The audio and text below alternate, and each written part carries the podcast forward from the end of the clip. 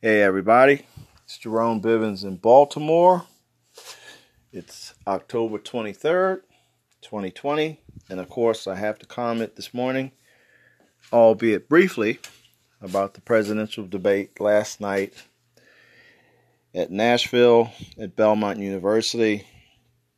It was an interesting affair, to say the least. Uh, Mr. Trump was not the same Trump that appeared at the first presidential debate, where he was an overblown bully. Last night, he was just a bully. And of course, Joe Biden was Joe Biden, the consummate gentleman.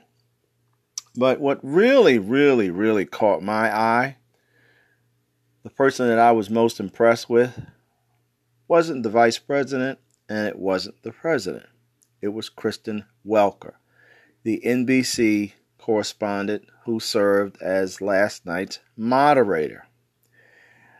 I watched the vice presidential debate and I watched the first presidential debate and the debate last night. And when you look at all three debates, I think Ms. Welker won hands down.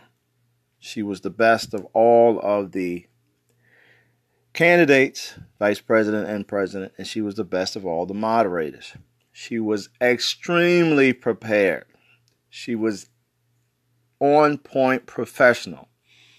She commanded that debate.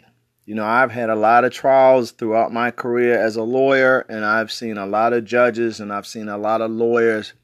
You know, as a lawyer, we're taught to run the courtroom, we're taught to command the courtroom. And it is not an easy thing to do when you have so many competing personalities and egos. You know, the only thing that I can think that's akin to what Ms. Welker did last night was to be a head coach of a professional sports franchise. You know, deal talk about dealing with moderating egos. But she sat there.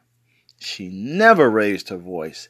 She never lost her cool. I don't even think I ever saw one bead of sweat roll off homegirl's forehead. I was so impressed and I was so proud, and I couldn't help but contrast her generation with the folks that were on the stage. I mean, let's face it, we got these two old white men fighting like old white men have fought in this country for decades, decades, years and years and centuries.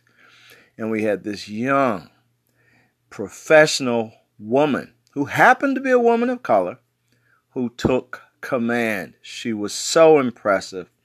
She was so thoughtful and she was so right on point. So I will have to take my hat off. You know, I've always admired her and watched her on the TV. I've always thought she was very, very confident. But last night she took it to a whole nother level.